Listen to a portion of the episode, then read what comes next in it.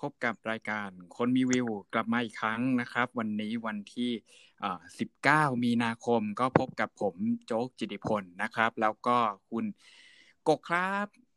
ครับ สวัสดีครับ พี่โจ๊กครับ และคุณผู้ฟังทุกท่านนะครับ โอ้โห ช่วงนี้ตลาดที่ผ่านมาเนี่ย ผมนึกถึงกกเป็นคนแรกเลย หลังจากที่เห็นดอลลาร์นะครับ แล้วก็บอลยิวเนี่ยโอ้โหเรียกว่าเป็นสัปดาห์ที่ขอใช้คำว่า ระเบิดทุกตลาดนะครับ ระเบิดหมดทุกตลาด วิวเราที่ให้ไปบอกว่าหนึ่งเดือน ตอนนี้ทะลุไปเกือบหลาย ๆ อย่าง อยากให้โจ๊กสรุปหน่อยนะครับ ว่าตอนนี้ค่าเงิน dollar index นี่เป็นยังไงบ้าง ก่อนหน้านะที่เราคุยกันเนี่ยประมาณวันที่เจ็ดเนี่ย dollar index อยู่ที่ระดับประมาณเก้าสิบห้าถึงเก้าสิบหกตอนนี้ขึ้นมาร้อยหนึ่งแล้ว ก็เอ่อ dollar index เนี่ยนะครับ หลังจากที่เฟด cut ดอกเบี้ยไปปุ๊บเนี่ย แล้วทีนี้มันก็ลงใช่ไหมครับ ปรากฏว่าเราคุยกันเนี่ย96เนี่ยมันลงไปถึงแถวประมาณสัก94.5 95 แล้วล่ะ แล้วหลังจากนั้นเนี่ยมันเกิดเอ่อ panic หนักมากนะครับ คือทุกคนแบบกลัวหนักมาก เพราะฉะนั้นพอคนกลัวกันเนี่ย สิ่งที่เขาพยายามจะกอดไปก่อนเลยเนี่ย คือค่าเงินดอลลาร์นะครับเขาบอกว่ามีคำพูดว่า cash is king นะครับ แต่ตอนเนี้ย cash ธรรมดาไม่ได้ ต้องเป็น US ดอลลาร์ด้วย จะเห็นว่าตอนนี้คือค่าเงินต่างๆเนี่ยโดนขายทิ้งหมดเลยนะครับ แล้วก็จะเหลือแต่ US ดอลลาร์เท่านั้นนะครับ แล้วก็อันนี้เนี่ยก็เลยทำให้ดอลลาร์เนี่ยมันก็วิ่งขึ้นมาแบบเร็วมากเลยครับ เป็นอย่างนั้น แล้วอนาคตนี่เราคิดว่ามันจะเป็นอย่างนี้ต่อไปต่อไหมเดือนหน้าเนี่ยโอ้อันนี้ก็ยากเหมือนกันนะครับ ที่จะคาดเดาแต่ก็ให้เดาในในสถานการณ์ปัจจุบันเนี่ย ก็ยังมองว่า ไปต่อได้นะฮะ เพราะว่าสถานการณ์ที่เราบอกว่าเอ้ยมันคลี่คลายแล้วหรือว่าอะไรเงี้ยจริง ๆ แล้วมันก็มีการมีสถานมีมีความรุนแรงมากขึ้นนะครับ ความรุนแรงที่ว่าก็คือเหมายถึงเรื่องของการปิดประเทศนะครับเราเห็นว่าประเทศหลาย ๆประเทศในยุโรปตอนนี้เริ่มปิดประเทศกันแล้วนะครับสิงคโปร์เองก็กำลังจะปิดประเทศมาเลก็ปิดประเทศนะครับ ฟิลิปปินส์ก็ปิดประเทศบ้านเราไม่แน่ใจยังไงเหมือนกันนะครับ แต่ก็ต้องรอติดตามกันดูนะฮะแต่ถ้า เปิดเอาไว้ก่อน เปิดเอาไว้ก่อน อย่าเพิ่งเรียกร้องเขาบอกว่าวัยรุ่นใจร้อนอยากให้เรารีบปิดประเทศจริง ๆ เปิดได้ก็เปิดไปก่อนนะ อ่า ไม่จำเป็นต้องแบบระเบิดตัวทิ้งขนาดนั้นทีนี้เนี่ยพอปิดประเทศเสร็จปุ๊บเนี่ยพวกค่าเงินของประเทศที่ถูกปิดเนี่ยมันก็ไม่สามารถมันก็มีความหมายน้อยลง หมายถึงว่ามันก็เอาเงินไปใช้อะไรไม่ได้นะครับมันก็ต้องขายทิ้งนะครับแล้วก็เอาเงินกลับนี่ก็เป็นสาเหตุหนึ่งเหมือนกัน อีกอันหนึ่งก็คือเรื่องของการขายพวกสินทรัพย์ทุก ๆ อย่างนะฮะที่อยู่ในประเทศที่ ไม่ว่าจะเป็นพวกเอเชียตอนออกเฉียงใต้นะครับ อย่างประเทศบ้านเราอย่างเงี้ยคือด้วยความที่ว่าเราก็ติดโควิดนะฮะแล้วมันก็มันก็ลามไปหนักเนี่ยมันก็เลยทำให้เขาก็ต้องโยกเงินออกก่อนนะครับ เพราะว่าเศรษฐกิจของเราก็ดูค่อนข้างรอแรกเหมือนกันนะฮะอืม นั่นก็เป็นคีย์พอยต์หลักที่ทำให้ดอลลาร์น่าจะยังอย่างน้อยต่อให้ไม่แข็งค่าต่อขึ้นไป ก็มีความเป็นไปได้ที่จะซื้อขายอยู่ใน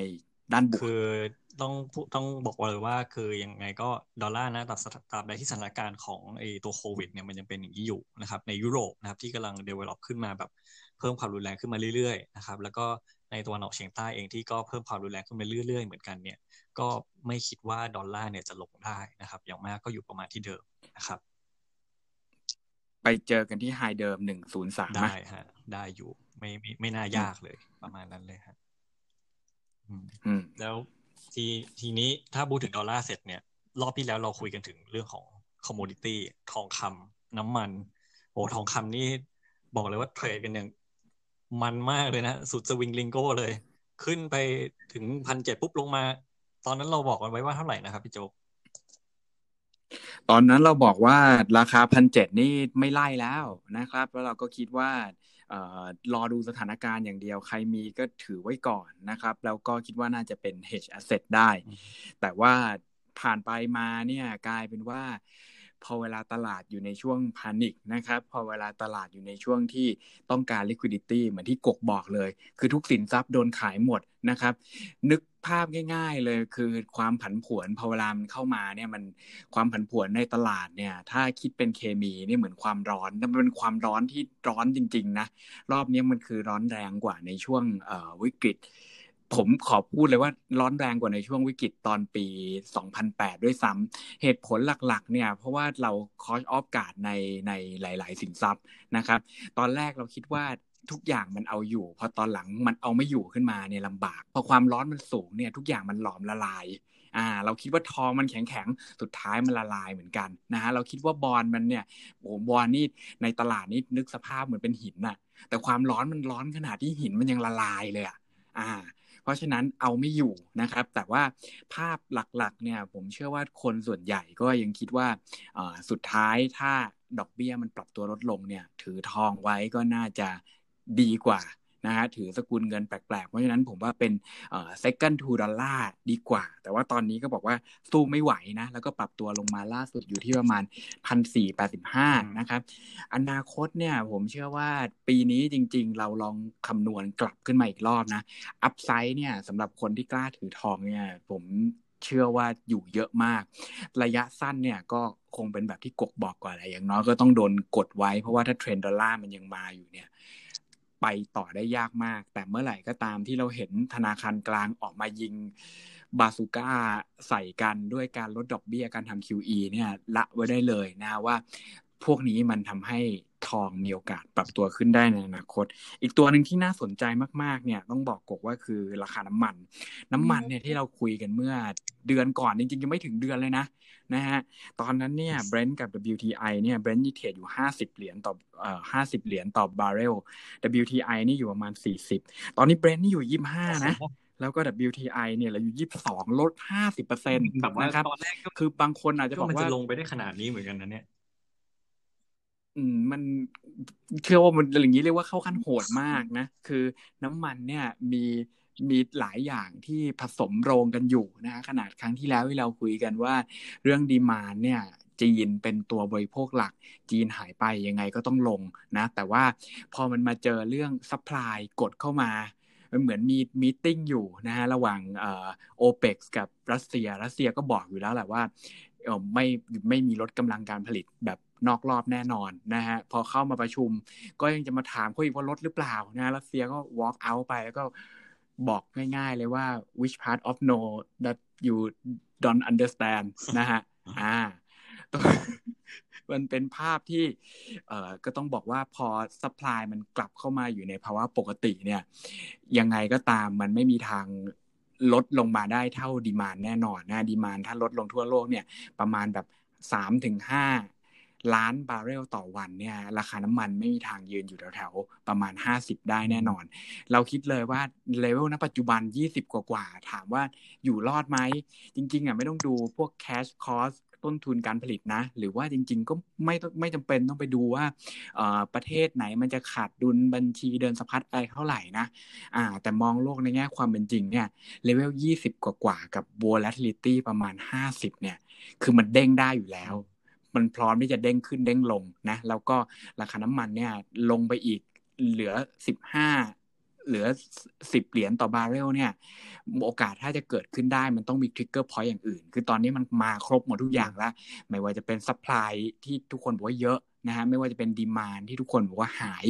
การท่องเที่ยวทุกอย่างหายหมด มันมา price อยู่ที่ประมาณยี่ห้าก็ต้องถ้ามากกว่านี้เนี่ยมันต้องมีสักประเทศที่มัน default นะ แต่ถ้าไม่คิดว่าไม่มีเนี่ยโอกาสที่จะเด้งกลับไปประมาณสามสิบนะสามสิบนี่ไม่ไม่ไม่ยากเลยนะถ้าสำหรับเบรนท์เราก็ประมาณ WTI ก็เช่นเดียวกัน คราวนี้ไฮไลท์เลย ผมยังรู้สึกว่าเป็นตลาดบอลสำหรับเดือนที่ผ่านมานะ อ่า อย่าง US Treasury เนี่ย จาก 0.7 ลงไป 0.3 เด้งขึ้นมา 1%กว่ากว่า ของไทยเราเนี่ย เทรดอยู่ประมาณแถว1%ไม่ทันดูแป๊บเดียวตอนนี้ขึ้นมาประมาณ 1.8 นี่ตาฝาดหรือเปล่ากกบอกเลยครับว่าจริงยิ่งกว่าจริง นี่โอ้ไม่รู้จะพูดยังไงดีครับ คือจริงๆแล้วบอลเนี่ยมันควรจะเป็นตลาดที่เอ่อเรียกว่ามีความปลอดภัยค่อนข้างสูงนะครับ แล้วก็มีความผันผวนที่ควรจะต่ำ นะครับจริงๆแล้วเป็นตลาดที่มีความผันผวนน่าจะต่ำที่สุดเลยด้วยซ้ำไปนะครับ แต่ว่าในช่วงหนึ่งอาทิตย์กว่าๆที่ผ่านมาเนี่ยเราเห็นว่าบอลเนี่ยมีมี price action นะครับมีการขึ้นไหวของราคาที่รุนแรงมากนะครับมีเพื่อนหลายคนของผมนะถามว่าเฮ้ยทำไมแบบเฟดมันลดดอกเบี้ยกนงก็ลดดอกเบี้ย แล้วทำไมไอกองทุนของเขาเนี่ยที่เขาถืออยู่เนี่ยทำไมมันถึงขาดทุนทุกวันเลย บอกว่านี่กรงงนี่นับว่าลดดอกเบี้ยลดไปแล้วนับหนึ่งทีให้ให้เกียรติเขาด้วยครับ ให้เกียรติเขาด้วย โอเคมามามาโอเคเขาลดไปแล้วทีเนี้ยบอลยูมันขึ้นนะถามว่าเออทุกคนก็งงนะว่าทำไมแบบบอลยูมันถึงขึ้น วันนี้จะมาเฉลยให้ฟังคือเราต้องเข้าใจก่อนว่าจริงๆ เนี่ยบอลเนี่ยถึงแม้ว่าจะเป็นสินทรัพย์ที่เสี่ยงเนี่ยและเป็นสินทรัพย์ที่มีสภาพคล่อง แต่ว่ามันไม่ใช่เงินสดนะครับ ยังไงเงินสดเนี่ย มันก็คือ สกุลหรือว่าเป็นตัวผ่านแลกเปลี่ยนในการที่เอาไว้ทำธุรกิจไม่ใช่บอลนะฮะเพราะฉะนั้นในสภาวะที่สภาพคล่องเนี่ยมันขาดมาก ๆ ในในระบบเศรษฐกิจ ในระบบธุรกิจ ในระบบการเงินของเราเนี่ยคือคนเองเนี่ยเขาก็ต้องต้องการสภาพคล่องเพื่อไป manage ธุรกิจต่อ เพราะฉะนั้นมันก็เลยเกิดการขายบอลกันเกิดขึ้นนะครับ เพราะว่าคือเขาต้องเอาเงินกลับไปเพื่อหมุนธุรกิจต้องไปเอาเงินไปจ่ายจ่ายเงินเดือนลูกน้อง เอาเงินเดือนไป maintain พวก inventory นะครับอะไรก็แล้วแต่เนี่ย ก็เลยทำให้ bond yield ของเราเนี่ย มันก็ก็เลยดีดกลับขึ้นมา แล้วก็ถามว่า bond yield ดีดแล้วไง bond yield ดีดเนี่ยมันก็มันก็กลับไปสะท้อนที่ตัวค่าเงินเหมือนเดิมนะครับว่า คนที่ขายบอลออกมาเนี่ยถามว่าฝรั่งขายบอลแล้วเอาเงินไปไหนเขาเอาเงินกลับกลับประเทศนะครับเพราะว่าคือต้องเข้าใจก่อนว่าบริษัท ข้ามชาติหลาย ๆ ที่เนี่ยคือจริง ๆ ก็ทุกเกือบทุกที่นะฮะ balance sheet ของเขาเนี่ยเป็น US ดอลลาร์นะครับ เพราะฉะนั้นการที่เขาขายบอลออกมาเนี่ยเขาก็ได้เงินเขาก็ต้องแลกกลับไปเป็นดอลลาร์นะครับ แล้วก็เอาไปเจือธุรกิจของเขาด้วยนะครับ สังเกตได้ว่าอันนี้เป็นสิ่งที่เกิดขึ้นทั่วโลกนะครับ ไม่ว่าจะเป็นเอ่อยุโรปนะครับ เอเชียนะครับ หรือว่าอเมริกาใต้เองก็ตามนะครับ ก็เป็นในทำนองนี้หมดนะครับบอลยิวขึ้นนะครับ แล้วก็ค่าเงินของประเทศตัวเองอ่อน แล้วก็ดอลลาร์ก็แข็งค่านะครับ US US Treasury เองก็เช่นเดียวกันนะครับ หลังจากที่มันเทรดอยู่แถวประมาณ 0.7 ตอนที่เราคุยกันเนี่ยลงไปถึงประมาณ 0.3 กว่า ตอนนี้อยู่ที่ 1.12 1.2เปอร์เซ็นต์นะครับ ก็ถือว่า รุนแรงมาก ๆเลยนะครับ สรุปของบอลยูเนี่ยคือปัญหาหลักๆเลยนะครับ ที่ทำให้บอลยูขึ้นถึงแม้ว่าสถานการณ์ในตลาดโลกเนี่ยมันจะโกลาหลมาก แล้วก็ดูเหมือนว่าในความในในความรู้สึกของคนเนี่ยก็คือบอลยูควรจะเป็นสินทรัพย์ที่ที่ควรจะแบบมีมีความต้องการมากขึ้นนะครับ แต่ว่ากับด้อยค่าลง เป็นเพราะว่าคนเนี่ยต้องการเงินสดนะครับมากกว่าสินทรัพย์ที่มีความเสี่ยงต่ำนั่นเองนะครับ สรุปได้ประมาณนี้นะครับ ถ้าสมมุติว่าเรามองกันในช่วงอีกหนึ่งเดือนข้างหน้าเนี่ย ถามว่าบอลยูจะเป็นยังไง คือผมมองว่าจริง ๆ ตอนนี้เนี่ยบอลยูเนี่ยถ้าเทียบกับอัตราดอกเบี้ยนโยบายนะครับของหลาย ๆ ประเทศเนี่ยถ้าเทียบตัวเฟดเองเนี่ยตัวของอเมริกาเองเนี่ยดอกเบี้ยนโยบายอยู่ที่ศูนย์ถึงศูนย์ศูนย์จุดสองห้าเปอร์เซ็นต์นะครับแต่ว่าบอลสิบปีตอนนี้อยู่ที่หนึ่งจุดสองเปอร์เซ็นต์เนี่ยก็เรียกว่าถือว่าค่อนข้างสูงนะครับ เมื่อเทียบกับ เรียกว่าระดับในอดีตนะครับ ก็คิดว่าบอลยิวเนี่ยคือคงขึ้นไม่ได้มากกว่านี้มากเท่าไหร่นะครับ อย่างมากเนี่ย US Treasury เนี่ยคงขึ้นไปได้ถึงประมาณสัก 1.3 ถึง 1.4 เนี่ยน่าจะแคปนะครับ แล้วถ้าสถานการณ์เนี่ยเรื่องของ liquidity เนี่ยมันดีขึ้นนะครับ ก็คงจะกลับลงมาเทรดที่ เลเวลประมาณเดิมได้ก็คือประมาณ 1.2 ที่เดิมนั่นแหละครับ แต่ก็ยังไม่น่าจะลงไปได้ต่ำกว่านี้มากเท่าไหร่นะฮะถ้าเป็นในในรูปแบบนี้อยู่ ยังไงเงินสดเนี่ยก็ยังมีค่าได้ยังมีค่าดีที่สุดในในในทุกสินทรัพย์ณปัจจุบันนะครับ กลายเป็นว่าอย่างนั้นไปนะครับ ในตอนนี้ แล้วยิวไทยล่ะครับ ตรงนี้ไปต่อหรือลงได้แล้ว ทำไมแบงค์ชาติโอ้โหต้องต้องอัด liquidity คนถามผมว่าอย่างนี้เขาเรียก QE หรือเปล่า อย่างนี้เขาเรียก QE หรือเปล่า แล้วมันจะไปไหนโอ้แบงค์ชาติเนี่ยคือเมื่อแบงค์ชาติเนี่ยเขามีการซื้อบอลคืนนะครับ ในในตลาดตลาดบอลตลาดการเงินบ้านเราเนี่ย ซึ่งจริงๆ แล้วปกติเนี่ยแบงค์ชาติจะเข้ามาอัดฉีดไอตัว liquidity ตรงนี้เนี่ยทุกๆประมาณเอ่อ27ถึง45 วัน อันนี้เป็นพฤติกรรมที่ที่ผ่านมาเมื่อสักเรียกว่าประมาณ หนึ่งถึงสี่ปีที่ผ่านมานะครับ แต่ว่าในหนึ่งอาทิตย์ที่ผ่านมาเนี่ยมันเปลี่ยนไปนะครับ คือแบงค์ชาติเนี่ยเข้ามาเรียกว่าทุกวันเลย แล้ววันนี้เนี่ยนะฮะหนักที่สุดเลยคือเข้ามาสองรอบ เข้ามาสองรอบในหนึ่งวัน คือไม่เคยเห็นมาก่อนนะครับ ในช่วงประมาณสิบปีไม่เคยมีมาก่อนเลยนะครับ ถามว่าทำไมแบงค์ชาติถึงเข้ามานะครับ ก็อย่างที่บอกไปนะว่าสภาพคล่องมันขาดนะครับ สภาพคล่องมันขาดจริง ๆ อย่างพวกเอ่อพวก short term bill นะครับหรือพวกเราเรียกว่า เซ็นทรัลแบงก์บอลหรือ CB เนี่ยพวก asset manager เนี่ยเขาจะขายกัน เพราะว่ามันมีคนเนี่ยมาถอนเงินออกไปจากกองทุนเขาแต่ว่าเขาขายไม่ได้นะฮะเพราะว่ามันไม่มีใครที่พร้อมที่จะซื้อนะครับไม่มีใครที่มีเงินสดพอที่จะซื้อนะครับ แบงก์ชาติก็เลยต้องเข้ามานะครับ แล้วก็อีกรอบหนึ่งก็เข้ามาซื้อบอลเพื่อที่จะแบบเออเขาเรียกว่าอะไรอะทำให้ตลาดรู้สึกแบบเออใจเย็นลงนะ ว่าอย่างน้อยก็ยังมีคนแบบว่าคอย support แต่ว่าถามว่าเป็น QE ไหม พี่โจว่าไงครับ ก็ถ้าบอกว่า QE ก็ QE ฮะ คือทุกที่เนี่ยเหมือนกันหมดอะคือสามารถทำสติมูลัสได้ แต่ว่าจะใช้ชื่อเรียกแบบไหน หรือว่าจะเป็นโครงการแบบตรงไปตรงมาแบบไหนเนี่ย มันอยู่ที่การประกาศอืมอืมอืมผมคิดว่าภาพน่าเป็นอย่างนี้มากกว่า เพราะหลังๆเฟดก็ทำนะ แต่ก็พยายามจะไม่เรียกว่า QE อ่าเพราะทันทีที่พูดว่า QE ปุ๊บ ตลาด วิ่งทันทีนะฮะบอกว่า รับรู้คนละแบบ รับรู้คนละแบบ ตั้งชื่อให้ว่า QE ปั๊บนี่กลายเป็นว่า เหมือนเหมือนวิ่งตอนแรกวิ่งอยู่เฉยๆเป็นเป็นหมาธรรมดาบอก QE ปั๊บกลายเป็นเสือเลยนะฮะกลัวเลย ประมาณนั้นดูดูความรุนแรงต่างกันแต่จริง ๆ แล้วผลลัพธ์มันก็เหมือนกันนั่นเองเพราะฉะนั้นสองเปอร์เซ็นไปได้ถึงไหมเดือนหน้า US Treasury yield หรอครับ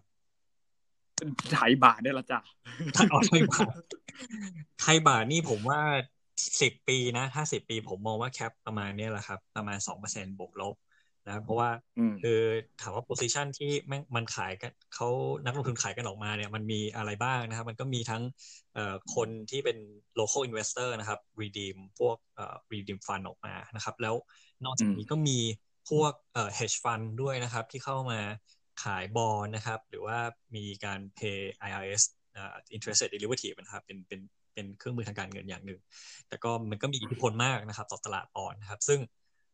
ด้วยความว่าที่ว่าสภาพคล่องณปัจจุบันมันแย่มากเนี่ย มันก็ทำให้มีโอกาสเหมือนกันที่มันจะขึ้นไปเหนือ2%ได้นะครับ ในระยะสั้น ๆนะครับ แต่ในระยะยาวผมก็ว่าด้วยเขาเรียกว่าอะไรอะ fundamental นะครับของประเทศไทยเนี่ย bond yield ในระดับที่สูงอย่างนี้เนี่ย มันไม่ sustain นะ ผมว่า อืม อืมนะบ้านเราเนี่ย GDP ติดลบนะครับเอ่อ inflation ต่ำนะครับย้ำยังก็ไม่ไม่ไม่น่าจะทำให้ bond yield อยู่ที่สองเปอร์เซ็นได้นานนะครับ ในส่วนของสิบปีมาและทีนี้ถ้าถัดไปแล้วครับพี่โจ๊กไม่ไม่ผมว่าไม่แพ้บอลเลยนะ เอาจริง ๆ ตลาดนี้เนี่ย หนุกหนานเหมือนกันนะ ตลาดหุ้นเนี่ยนะครับ เป็นยังไงบ้างฮะ หุ้นเนี่ย โอ้ช่วงที่ผ่านมาก็ crisis ครับ crash อย่างหนักนะออย่างของอเมริกาเนี่ยก็เข้าช่วง crisis เหมือนกันของเราเราบอกว่าโอ้โหเรามี circuit breaker ของอเมริกาก็เจอ circuit breaker เหมือนกันนะครับ แล้วก็เป็นช่วงที่เรียกว่าทุกๆคนก็ ต้องวิ่งเข้าหาเงินสดทั้งหมดนะฮะ Analyst เนี่ยถ้าดูหลาย ๆ ที่เนี่ยปรับประมาณการมาสามสี่รอบแล้วในช่วงหนึ่งเดือนที่ผ่านมา คือปรับลงตั้งแต่เลเวลประมาณแบบ ตอนแรกก็มีปรับ short term ลงก่อนนะอ่ามาสองพันกว่ากว่า long term ยังคิดว่าไปสามพันได้สำหรับ S&P ตอนนี้อยู่ระดับประมาณสองพันสี่นะ ลงมาจากช่วงต้นเดือนที่เราคุยกันที่ประมาณสองพันเก้าเนี่ยอ่าบางคนก็คิดว่าอาจจะลงไปได้สองพันก่อนเด้งขึ้นมาใช่ไหมตอนนี้ก็มาเปลี่ยนแล้วบอกว่าโอเคลงไปสองพันแล้วอาจจะแน่นิ่งนะครับ หรือบางคนก็บอกว่าโอเคลงไปแล้วก็ลงต่อหลุดสองพันไปเลยนะ คือมันมี หลายทฤษฎีมากนะครับ ถ้าอีกหนึ่งเดือนข้างหน้าเนี่ยคือเขาจะต้องพูดกันเป็นตัวอักษรสำหรับไอตัวสำหรับตัว S&P 500 เนี่ย มีตัว L นะ ลงไปแล้วแผลเลยใช่ไหมฮะหรือว่ามีตัว U คือลงไปแล้วแผลก่อนแป๊บหนึ่งแล้วรอสักพักหนึ่งปลายปี ครึ่งหลังค่อยกลับมาขึ้น กับอีกแบบหนึ่งก็คือมีตัว V อ่า ซึ่งอันนี้คนอยากเห็นคือลงปั๊บเด้งเลย อ่า แต่ไม่น่ามีไหมตัวนี้ผมแถมให้จริง ๆ แล้วเนี่ย ผม ตอบในเฟซบุ๊กเพจเหมือนกันว่าจริง ๆ มันมีตัว O ด้วยนะ ที่เราไม่รู้จักคือ อ่า คือมันหมุนวนวงกลมอะขึ้นไปแล้วมันลงอะ ขึ้นไปแล้วมันก็ลง ซึ่งมันจะเป็นแบบนี้แหละ คือเป็น roller coaster ที่วันไหนก็ตามที่คุณเห็นลบห้าแล้ววันถัดมามันบวกบวกห้ากลับ แล้วลงไปลบสิบแล้วก็วนกลับมาบวกเก้าอะไรประมาณเนี้ย อ่าคนอาจจะยังไม่เคยเจอคือเราต้องเจอตลาดแบบนี้ต่อไปอีกสักระยะtrending เนี่ยผมเชื่อว่า Analyst ในฝั่งอเมริกาเนี่ยเท่าที่คุยกับ fund manager แล้วก็พวกนักวิเคราะห์หลายคนเนี่ยคือตัวเองก็รู้สึกว่า caught off guard เหมือนกัน ก็คืออยู่ดีๆโดนวิ่งวิ่งอยู่ดีโดนชกหน้าลงไปนับแปดเนี่ยลุกขึ้นมาได้นะฮะแล้วตอนนี้ทุกคนกำลังปรับ ผมเชื่อว่าเขาปรับโอเคแล้วล่ะ ณปัจจุบันเนี่ยคืออเมริกาไล่ตามหลังคนอื่น ถือว่าช้ากว่า แต่ว่าไล่ทันละ ผมเชื่อว่าด้วยนโยบายต่างๆเนี่ยไล่ทันยุโรปแล้วด้วยอเมาเนี่ยต้องบอกเลยว่าพออเมริกามาก็คือใหญ่ที่สุดเป็นประวัติการเสมอนะฮะคิดว่าข้างล่างเนี่ยลงไปก็จะมี policy ช็อกกลับขึ้นมา ช็อกกลับขึ้นมาเหมือนเหมือนพอหัวใจหยุดเต้นปั๊บก็ปั๊มหัวใจหยุดเต้นปั๊บก็ปั๊มอย่างเงี้ย อ่าเพราะฉะนั้นเลเวลแถวๆเนี่ยผมเชื่อว่าแถวๆประมาณสองพันสองพันสองถึงอ่าสองพันเนี่ยเป็น level critical ไม่ควรปล่อยให้หลุด แล้วก็คิดว่าไม่หลุดต่อให้เป็นรอบนี้ ต่อให้สุดท้ายอเมริกาบอกว่าปิดนิวยอร์กและแคลิฟอร์เนียต่อไปอีกหนึ่งเดือนนะ มันก็จะมี stimulus เข้ามาขยี้ทำให้มันไม่ลงไป แต่ส่วนปลายปีเนี่ยคือปัญหา คือมันโอวงกลมฟลุปฟลุปฟลุปอยู่ตรงนี้ได้แป๊บหนึ่ง ปัญหาก็คือว่าตอนที่กลับไปเนี่ยมันจะไปได้เท่าไหร่ ซึ่งตอนนี้ถ้ามองในมุมพื้นฐานเนี่ยเออก็เชื่อว่า upside นะ ถ้าคุณไปซื้อที่ bottom เนี่ย upside อย่างน้อยคุณต้องเห็นสักประมาณแบบเอ่อยี่สิบถึงสามสิบเปอร์เซ็นต์น่ะถึงคุณถึงจะเริ่มน่าสนใจนะฮะด้วย volatility ตอนนี้แปดสิบไม่แตะอยู่แล้ว แต่ว่าลงมาสามสิบผมว่าเกิดขึ้นได้ในช่วงประมาณเดือนหนึ่งอ่าเพราะฉะนั้นถ้ามองโลกในแง่ มองโลกในแง่นี้เนี่ยก็คิดว่าเอ่อจริง ๆ เดือนหน้านะ อาจจะเห็นอยู่ที่ระดับประมาณ2,500ถึง2,600ได้ คือลงก่อนแล้วก็มีโอกาสเด้ง ส่วนเซตอินเด็กนี่ เป้าเราหนึ่งสองสามสี่เละเทะ ทะลุไปสิบเปอร์เซ็นตนะฮะ อ่า ว่ายังไงดี โอ้ อันนี้หนักมากจริงๆ คือก็ต้องยอมรับว่าเราอาจจะเรียกว่าอะไรอะ มองประเมินสถานการณ์ไว้รุนแรงน้อยเกินไป นะฮะโดนหมัดชุดน้ำมันเนี่ยแหละปัญหาคือน้ำมันว่าไม่คิดว่ามันจะคอลลัปลงมาแถม คือตัวเลขเราเนี่ยก็มองหมดแล้วล่ะโควงโควิดนะฮะอ่าคือแต่ถามว่าเซตเนี่ยมันยังไง คือถามว่าโอเคเซตเป็นเชฟไหน ก็ตอบได้ทันทีเลย ไม่มี V shape แน่ อันนี้ผมมั่นใจมาก ๆ เลย เพราะหนึ่งคือบ้านเราเองเนี่ย ก่อนที่จะเจอโควิดด้วยซ้ำไปนะฮะมีโดนมา หลายอย่างมากนะฮะ โดยไปทั้ง LTV โดยไปทั้งเรื่องของ slow down on Chinese economy นะครับ แล้วก็เป็น economy ของเราเองนะฮะ โดนทั้งเรื่องของ inflation นะครับ โดนทั้งโอหลายอย่างมากครับ structurally เนี่ยบ้านเราเนี่ยดูไม่ดีมาก่อนถึงโควิดอยู่แล้ว แล้วเจออันนี้เข้าไปอีกก็ซ้ำหนัก เหมือนตายแล้วปลุกขึ้นมาฆ่าให้ตายอีกทีหนึ่งนะครับ เพราะฉะนั้นไม่มี V shape แน่ ถามว่าจะเป็นเชฟไหนต่อคือผมมองว่า เอ่ออย่างวงกลมที่พี่โจว่าเนี่ยก็เป็นไปได้เหมือนกันนะ แต่ว่าคงไม่ใช่วงกลมที่แบบอยู่กับที่อะ ผมว่าคงเป็นวงสไปรัลดาวกลิ้งลง คงซึมคงซึมได้พอสมควรนะฮะ เพราะว่าพอเราแก้สมมุติว่าเราแก้โควิดได้จริง ๆ เนี่ย มันมีปัญหาเชิงโครงสร้างที่เราต้องแก้อีกเยอะนะครับถึงแม้ว่าเราจะบอกว่าโอเคภาคเอกชนของเราจะสามารถปรับตัวได้นะอะงั้นมาฟันกันเลย ว่าสรุปแล้ว SET Index เนี่ยเอาเท่าไหร่ดี กกว่าไง ก็คีบอกว่าคือจริงๆแล้วโดยประวัติศาสตร์เนี่ยคือถามว่าแบบจาก peak to bottom เนี่ยมันจะประมาณเท่าไหร่ ก็อยู่ที่ประมาณสี่สิบถึงสี่สิบห้าเปอร์เซ็นต์ผมว่าจริงๆคือแถวๆประมาณพันบวกลบเนี่ย มันก็เริ่มเป็นโซนที่ค่อนข้าง safe นะหมายถึงว่า safe margin of safety เริ่มค่อนข้างสูง เพราะ downside มันก็เริ่มน้อยลงไปเรื่อยๆแล้วแหละจากตรงนี้นะ ประมาณนี้ผมว่าพันบวกลบอะประมาณนี้ โจว่าไงครับอ่าส่วนผมเนี่ยคิดว่าเลเวลถ้าไปดูตามตัวเลขเนี่ย คือจะกลับมาได้ ตอนนี้มันมีอยู่สามคนที่จะซื้อแค่นั้นเอง คือคนแรกคือฝรั่ง ไม่มาก็คงไม่กลับอะข้อสองคือ กองทุน อันนี้ละไว้ก่อน โอเค เพราะว่ากองทุนปกติก็ ถ้าไม่มีรายย่อยเข้ามาซื้อกองทุนก็ไม่กลับอะ ข้อสามคือรายย่อยธรรมดา ถามว่าซื้อเมื่อไหร่ ซื้อเมื่อคนอื่นเขาขายอะถ้ารายย่อยขายก็ตัวใครตัวมันหมดไม่มีคนซื้อ เพราะฉะนั้นคีย์พอยต์ผมเลยรู้สึกว่าคือต้องเป็นกองทุนอ่าต้องเป็นกองทุนที่คนรู้สึกว่าเอ่อจะกลับมาแล้ว ซึ่งคนจะกลับมาเนี่ยแอดเวอร์ทิสมันต้องระดับหนึ่งจริง คือถ้าลองคิดง่าย ๆ จาก head to เอ่อ ทรอฟเนี่ยอ่าลงมาอยู่ข้างใต้เนี่ยประมาณห้าสิบเปอร์เซ็นหรือว่าถ้าพูดถึงดัชนีพันหกลงมาพันแปดเนี่ยลบห้าสิบเปอร์เซ็นเนี่ยสมมุติผมไปขายนะผมว่ามีการลงทุนนะ อีกห้าปีข้างหน้าคิดว่ากลับมาพันหกได้ไหมอืมน่าจะมองโลกในแง่ความเป็นจริงว่าไม่ถูกไม่คิดว่าเลวร้ายขนาดนั้นถูกไหมอ่า คิดว่า โอเคคริสิตตรงนี้เนี่ย อย่างอย่างมากก็ take into account สักปีสองปี สามปีอะมากสุด เพราะฉะนั้นห้าปีควรจะกลับมาได้ละ แต่ถ้าเกิดลบห้าสิบเปอร์เซ็นเนี่ยห้าปีคือหมายความว่าคุณจะได้ return compounding สิบสี่เปอร์เซ็นต่อปีนะอ่าซึ่งกลับไปที่พันหกซึ่งอ่าเป็นระดับเขาเรียกว่าอะไรอะ ผลตอบแทนที่น่าสนใจอยู่เหมือนกันนะ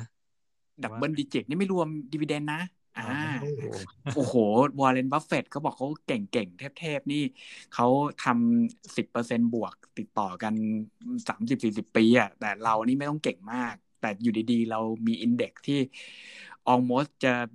มีโอกาสที่จะทำได้ประมาณแบบสิบสิบสี่ถึงสิบห้าเปอร์เซ็นต่อปีมาแจก ผมว่ามันก็ trigger คนออมอะให้กลับเข้ามาได้เหมือนกัน ก็เลยคิดว่าเลเวลประมาณแปดร้อยเนี่ย คิดว่า trigger point มี ยังไงก็ต้องกลับตรงนั้นน่ะ อ่า แต่อยู่ที่ว่าพันหนึ่งจะถึงไหมเดือนหน้า ถ้าลงไป